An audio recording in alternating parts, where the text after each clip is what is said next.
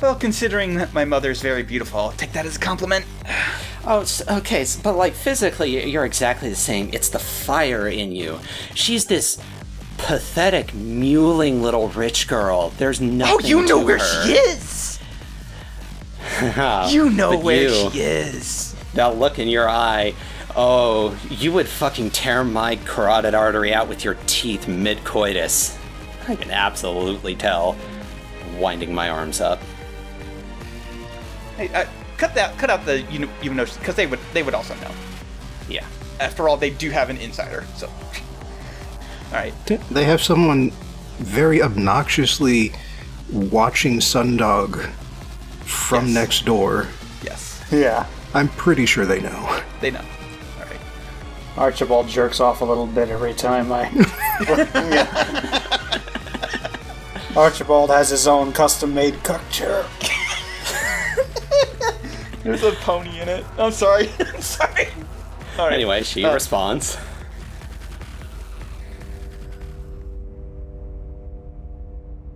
I actually had a uh, consequence in mind, or a concession consequence in mind, although it was specifically for Franz rather than the remaining party.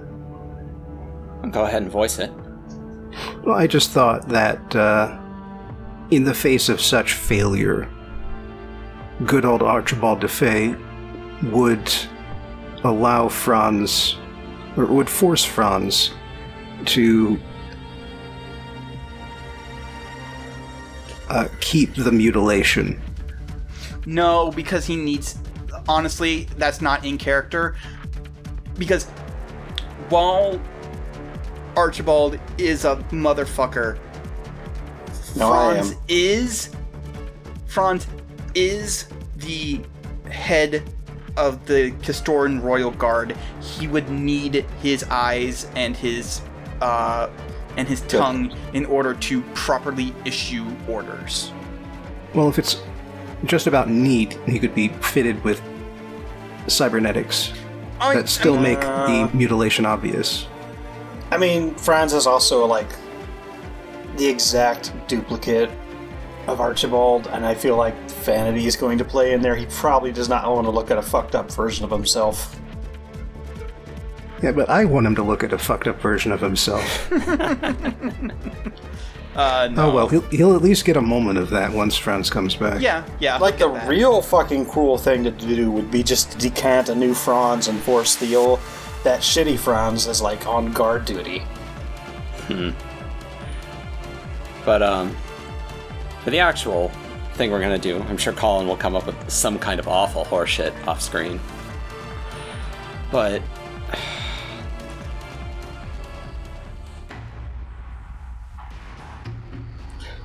You know, if you are seeking to use time travel in order to save her life, that is a solved paradox.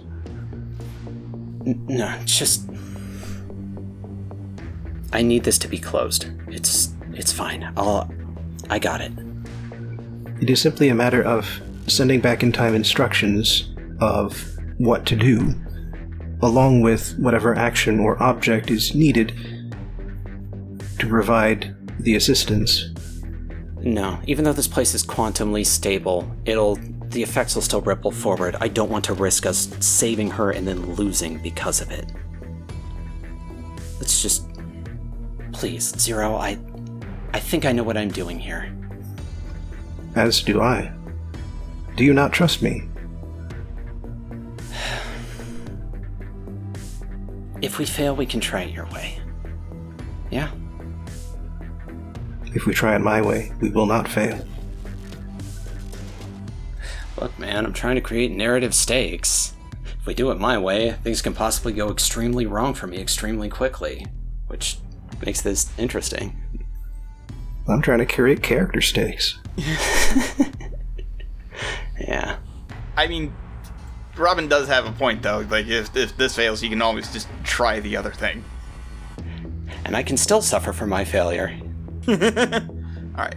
Okay, hey, um, can we not argue over the corpse of our friend, please? Oh, we walked away. Not. Well, you have infinite earshot, so you get to hear all this horseshit anyways. Yeah.